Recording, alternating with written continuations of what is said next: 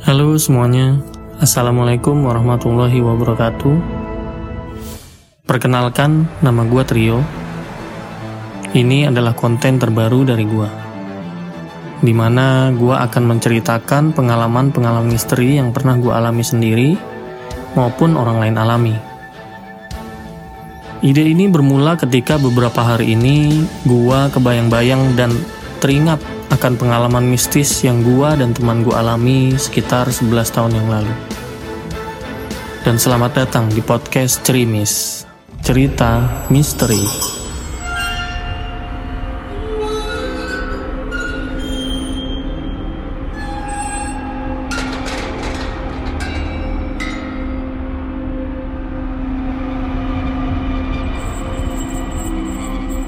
Ini cerita pengalaman mistis yang gue alami sendiri sekitar tahun 2009 silam. Waktu itu gue masih duduk di bangku SMA kelas 2. Jadi gue itu masih suka main sama teman-teman SMP gue dulu. Karena kebetulan mereka teman-teman ngeband gue dari SMP. Itu waktu gue SMP sekitar tahun 2005-an. Dan sampai sekarang udah kayak saudara sendiri. Gua anak bungsu dari tiga bersaudara. Kebetulan kita laki-laki semua. Kakak pertama gua saat itu bekerja di salah satu hotel bintang 5 di Yogyakarta. Sedangkan gua, kakak kedua gua, dan ayah ibu gua itu tinggal di salah satu kota di daerah Jawa Barat. Suatu ketika gua dan teman-teman ngeband zaman SMP dulu ini mau ngadain trip mau liburan ke daerah Jogja gitulah. Saat itu kenapa milih ke Jogja? Karena di sana ada kakak pertama gua yang kerja di sana. Jadi kita ajak sekalian pas libur buat jadi guide kita. Lagi pula kakak pertama gua ini udah hatam banget hafal daerah Jogja karena udah cukup lama tinggal di sana dari zaman kuliah. Dari dulu kakak pertama dan kakak kedua gua ini memang sangat akrab juga sama teman-teman SMP gua ini. Karena teman-teman SMP gua ini sering banget nginep di rumah gua. Dan kebetulan kedua kakak gua nih hobinya sama dengan mereka. Jadi sering main musik bareng, jadi kayak udah teman-teman mereka sendiri lah. Singkat cerita, berangkatlah kita ke Jogja bersembilan orang. Cowoknya enam orang, termasuk kakak kedua gue ikut juga, dan tiga orang cewek. Kita berangkat pakai mobil VW Kombi buatan Jerman punya bokap. Walau mobil tua, tapi udah teruji lah kalau masalah mesin boleh diadu. Karena mudik juga gue pakai mobil itu. Dan bagi kalian yang nggak tahu VW Kombi kayak apa, kalau ada yang tahu film hantu ambulan, nah itu mobilnya yang jadi ambulan. Mobil ini muatnya banyak banget, karena bangku tengah dan belakang itu panjang banget. Nah, waktu itu bangku tengahnya dicopot dan bawahnya dikasih kasur Palembang jadi gantian. Nanti ada yang di bawah, ada yang di atas. Kalau yang mau tidur bisa di bawah. Karena perjalanan dari rumah gua ke Jogja sekitar 12 jam waktu normal. Dan kakak kedua gua yang nyetir, karena kita belum ada yang bisa nyetir waktu itu, jadi kakak gua sendiri yang bawa. Nggak ada yang gantiin. Kita berangkat ambil perjalanan malam sekitar jam 1 malam. Karena menghindari macet dan juga supaya mesin mobil lebih adem. Di tengah perjalanan kita nggak ngalamin kejadian yang aneh-aneh sampai akhirnya tiba di Jogja sekitar pukul 4 sore. Gue langsung ketemu kakak pertama di daerah Malioboro dan ngelepas kangen karena udah 2 tahun nggak ketemu. Kita cari makan bareng tuh habis itu dan langsung cari hotel untuk kita nginep beberapa hari. Zaman dulu masih belum online kayak sekarang, jadi kalau pesen hotel harus on the spot. Untungnya kakak pertama gue linknya cukup bagus lah kalau masalah hotel nggak usah ditanya lagi. Kita cari hotel yang murah-murah aja tapi deket dengan pusat kota Jogja. Karena kita kan masih pada sekolah, jadi setelah beberapa hotel kita lihat-lihat, sempat kita ke salah satu hotel yang agak ekstrim. Juga nggak tahu masih ada atau nggak itu hotel namanya, dari namanya aja udah serem. yaitu Hotel Kun. Kita mikir belum apa-apa aja udah ngerasa horor kan, karena kita nggak mau aneh-aneh, akhirnya kita cari lagi dan dapatlah nggak jauh dari daerah Malioboro hotel yang cukup murah tapi nyaman. Setelah makan dan keliling-keliling sebentar, kita langsung istirahat di hotel karena udah capek banget di perjalanan. Jadi kita memutuskan untuk tidur lebih awal. Di malam pertama belum ada kejadian aneh-aneh tuh. Kita sewa dua kamar, jadi satu kamar buat anak-anak cowok dengan tipe bed tingkat ada tiga buah. Jadi di dalam satu kamar. Jadi satu kamar bisa enam orang plus kita minta satu extra bed untuk kakak pertama gue yang ikut. Dia ikut tidur di hotel juga. Untuk kamar yang kedua, untuk yang cewek-cewek, ada empat bed ukuran single biasa. Jadi satu bed dibiarkan kosong karena mereka kan cuma bertiga. Jadi gue jelasin dulu posisi kamar di hotel gue itu ada di lantai satu. Jadi tinggal naik tangga, langsung nemu kayak ada ruang tamu gitu, dan ada kursi panjang sama meja, dan ada TV-nya juga di situ. Nah kamar gue ini posisinya dekat tangga, dan kamar cewek ini, kamar yang kedua, cuma beda satu koridor, belok ke kiri sedikit dari arah kamar gue. Nah, ini mungkin awal dari cerita yang gak akan gue lupain seumur hidup. Jadi nih, pas awal datang kan rame-rame kita ngecek ke kamar cewek. Karena kepo aja kayak apa sih kamarnya gitu. Nah, sebelum buka pintu, di depan kamar itu ada kayak balai-balai dari bambu gitu dan bayangan gue waktu itu mirip kayak tempat tidur di rumah sakit gitu. Waktu itu lagi hitsnya film yang judulnya Bangsal 13 dan nyeletuklah gua nih. Ih, serem kayak bangsal 13, gue bilang gitu. Itu masih sore-sore pas awal datang. Terus tiba-tiba anak-anak pada ngomong, "Ih, parah lu ngomong gitu." gitu kan. Ya gue jawab aja, eh, bercanda kok gitu kan. Tapi memang malamnya itu malam pertama nggak ada apa-apa gitu kan. Malam kedua setelah keliling Jogja, kita kembali ke hotel sekitar jam 11 malam. Anak-anak cowoknya masih ngobrol-ngobrol di ruangan tamu sambil main kartu. Dua orang temen gua keluar cari kopi. Karena lama dan takut ganggu tamu lain, kita main kartunya pindah ke dalam kamar. Gua tidurnya itu di bed atas. Nah, waktu itu anak-anak pada main di lantainya itu di bawahnya. Gak tahu kenapa, gua waktu itu ngantuk banget dan tidur duluan. Selang beberapa menit gue ketiduran, tiba-tiba gue dengar suara rame-rame pada gerubuk-gerubuk. Tahu-tahu pas gue melek, anak-anak cewek itu udah pada di kamar gue sambil ketakutan sampai ada yang nangis.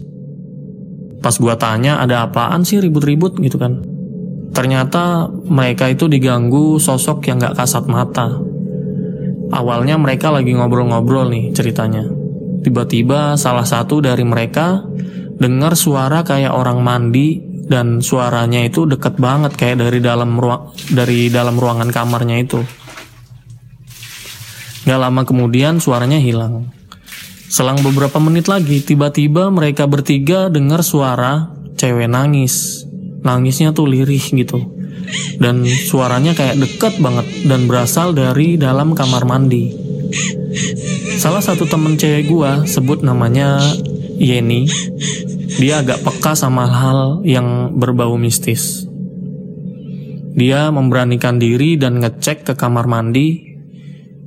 Pas dia buka pintu kamar mandi, ini ceritanya dari Yeni nih. Dia ngeliat ada cewek pakai baju putih lusuh gitu kayak kotor, bekas kena tanah gitu, duduk jongkok sambil megang kedua dengkulnya dan sambil nangis lirih gitu. Sontak si Yeni ini lari duluan dan ninggalin dua temen cewek gue yang lain. Akhirnya dua temen gue yang lain ikut lari juga dan sampailah ke kamar gue rame banget tuh gerubuk-gerubuknya. Untungnya waktu itu anak-anak cowok masih belum pada tidur. Cuma gue doang yang tidur dan kebangun karena denger ribut suara anak-anak cewek heboh. Seketika mereka ngadu sama kakak pertama gue dan kakak pertama gue ini agak ngerti lah masalah gaib-gaib gitu.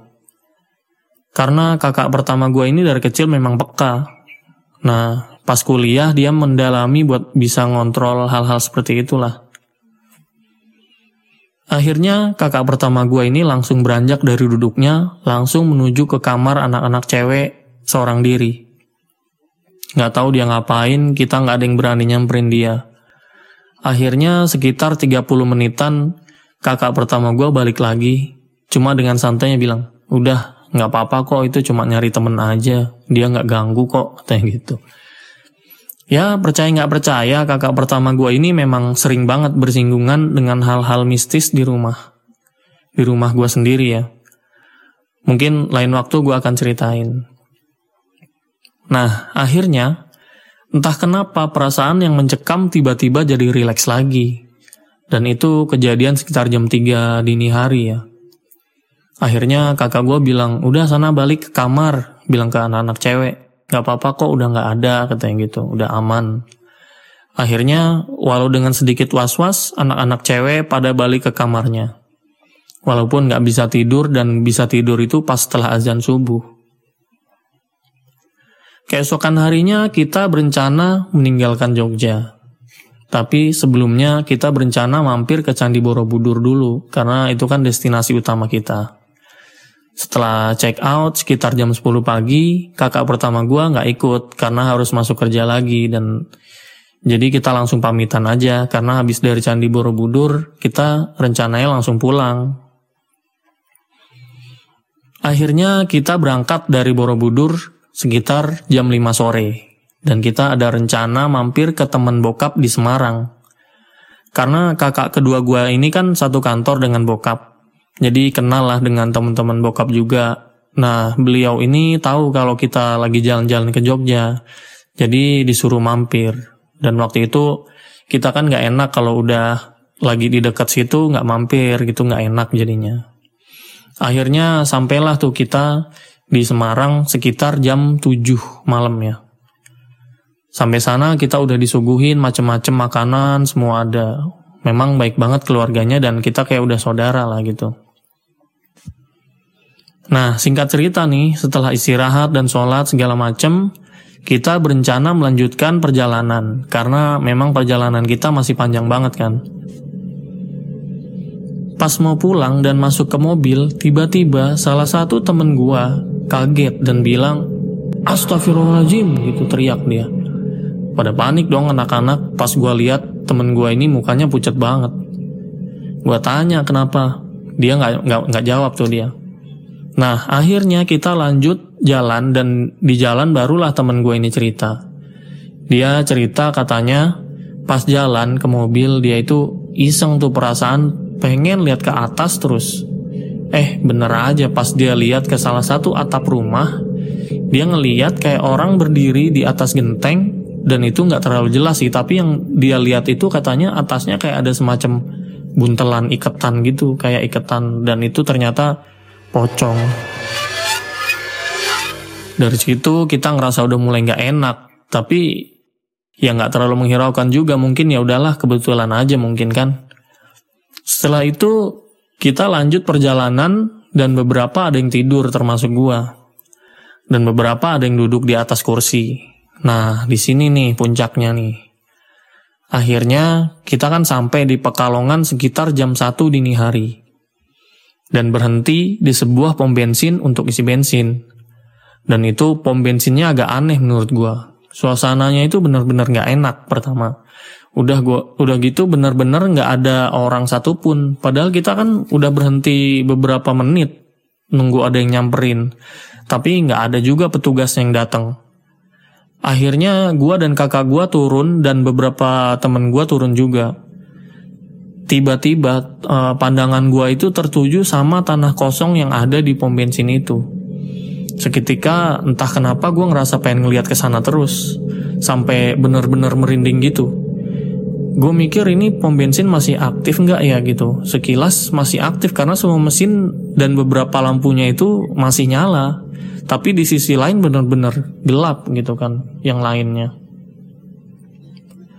karena nggak ada yang keluar kita terpaksa tinggalin pom bensin itu dan cari pom bensin berikutnya Posisi gue kembali tidur di bawah. Tiba-tiba setelah berjalan sekitar 15 menit, entah nggak tahu apa yang terjadi itu gue masih bingung sampai sekarang. Keadaan gue setengah sadar. Tanpa diduga gue mukul-mukul lantai mobil kenceng banget pakai tangan. Ngegenggam gitu gue mukulin lantai mobil. Jeduk, jeduk, jeduk gitu. Sampai beberapa kali temen gue panik dong lihat gue kayak gitu. Gue ngerasa anggota tubuh gue ada yang ngegerakin gitu Akhirnya spontan dong temen gue yang ada di atas kursi gue langsung nyergap gue. Kepala gue ditekan ke bawah sampai nyentuh lantai mobil. Tiba-tiba gue sadar dan teriak, udah udah woi udah woi gue udah sadar nih gue bilang gitu kan. Tapi temen gue masih nggak percaya dan masih megangin gue sampai akhirnya kita nemuin pom bensin lagi dan ada musola tuh di situnya. Kita keluar mobil, semua dan percaya nggak percaya posisi di dalam mobil itu kayak kayak panasnya tuh beda banget gitu. Temen gua yang cewek yang kemarin bisa lihat itu si Yeni ini ngeletuklah dia nih. Dia bilang gini, sebenarnya aku lihat katanya. Dia yang kemarin di hotel itu ikut kita dan dia duduk di tumpukan salak itu di pojokan. Cuma aku nggak berani karena nggak berani ngomong karena dia melototin aku terus katanya ngomong gitu gimana nggak merinding dong anak-anak langsung pantesan dia diem aja dari sepanjang perjalanan nah kemudian salah satu temen gua masukin tangan antara dalam dan luar mobil. Bener-bener beda banget suasananya. Kakak gua langsung inisiatif untuk nyuruh kita sholat dua rakaat. Saking keselnya kakak gua nyetir dia maki-maki ke sesuatu yang entah ngegangguin kita dari semenjak dari Jogja itu sampai bilang gini, hei sialan lu beraninya ngegangguin gua gitu, gitu kan. Gue bilangin lu sama kakak gua, katanya biar lu dibakar, katanya ngomong gitu, saking keselnya dia. Karena kan emang dia bener capek banget nyetir sendiri gitu kan. Malah digangguin sama hal-hal yang kayak gitu. Bener kakak kedua gua nelpon, nelpon kakak gue yang pertama dan alhamdulillahnya diangkat. Dan kakak gue yang pertama bilang mau bantu doa dari jarak jauh katanya. Kita ke musola, ambil wudhu, terus sholat dua rakaat. Habis itu ada buku doa-doa di musola, kita baca-baca, ada ayat kursi segala macem. Nah temen gue cewek ada yang lagi berhalangan ternyata. Jadinya dia nunggu di luar di musola. Dan itu kondisinya udah lemes banget, pandangannya matanya udah mulai nggak karuan gitu, sayup-sayup. Temen cewek gua yang lain mukul-mukul pundaknya supaya sadar. Bilang ayo lawan lawan gitu, jangan jangan mau kalah sama yang kayak begituan gitu. Dan alhamdulillahnya aman nggak sampai ketempelan juga gitu kan. Kita udah agak tenang, perasaan jadi lebih enteng tuh Terutama gue yang awalnya ngerasa kayak pundak gue berat banget, sekarang lebih enakan. Saking paniknya buku-buku kecil bacaan doa-doa itu yang di musola itu kita bawa semua. Buat baca-baca di mobil. Kita lanjutin perjalanan dan kakak kedua gue ini terus mandu anak-anak sambil bilang, ayo dibaca terus, jangan sampai kalah gitu. Jadi kita sepanjang jalan baca-baca doa dan ngaji kenceng banget tuh entah perasaan aja atau gimana tapi kakak gue bilang itu dia bawa mobil kayak ngerasa terbang jalannya kayak melayang gitu.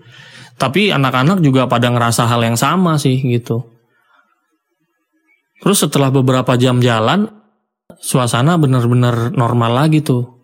Lebih tenang dan udah nggak ngerasa aneh-aneh lagi. Sekitar jam 5.30 tuh sekitar setengah enaman pagi itu ya. Kita udah keluar dari tol Cirebon dan Alhamdulillah udah ketemu pagi dan yang kasihan kakak gua ngerasa benar-benar lelah dan gak enak juga badannya tuh. Setelah bayar tol, kita melipir ke pinggir untuk istirahat sebentar. Kakak gua minta izin tidur dulu sebentar buat pulihin stamina. Akhirnya gua dan beberapa teman gua keluar mobil untuk menghirup udara segar yang pemandangannya tuh alhamdulillah bagus banget ya Allah subhanallah. Pemandangannya itu langsung gunung Ciremai gitu ya temen gue sampai ada yang naik di atas atap mobil buat duduk di atasnya. Kayak benar-benar film-film petualangan gitu pokoknya lah. Kakak pertama gue telepon nanyain keadaan kita gimana. Dan dia akhirnya ceritain tuh ternyata apa yang dia omongin sama persis sama yang temen gue omongin si Yeni itu.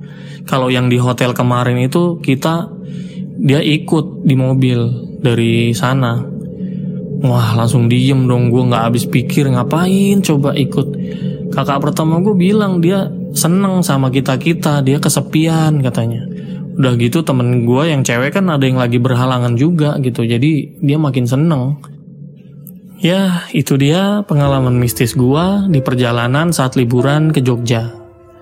Masih banyak cerita lainnya yang akan gua ceritain. Mungkin buat temen-temen yang mau dukung channel ini, bisa kirim ceritanya ke email gua atau dengan cara di DM gua ya di Instagram. Nanti uh, emailnya gua cantumin di kolom deskripsi di bawah ya.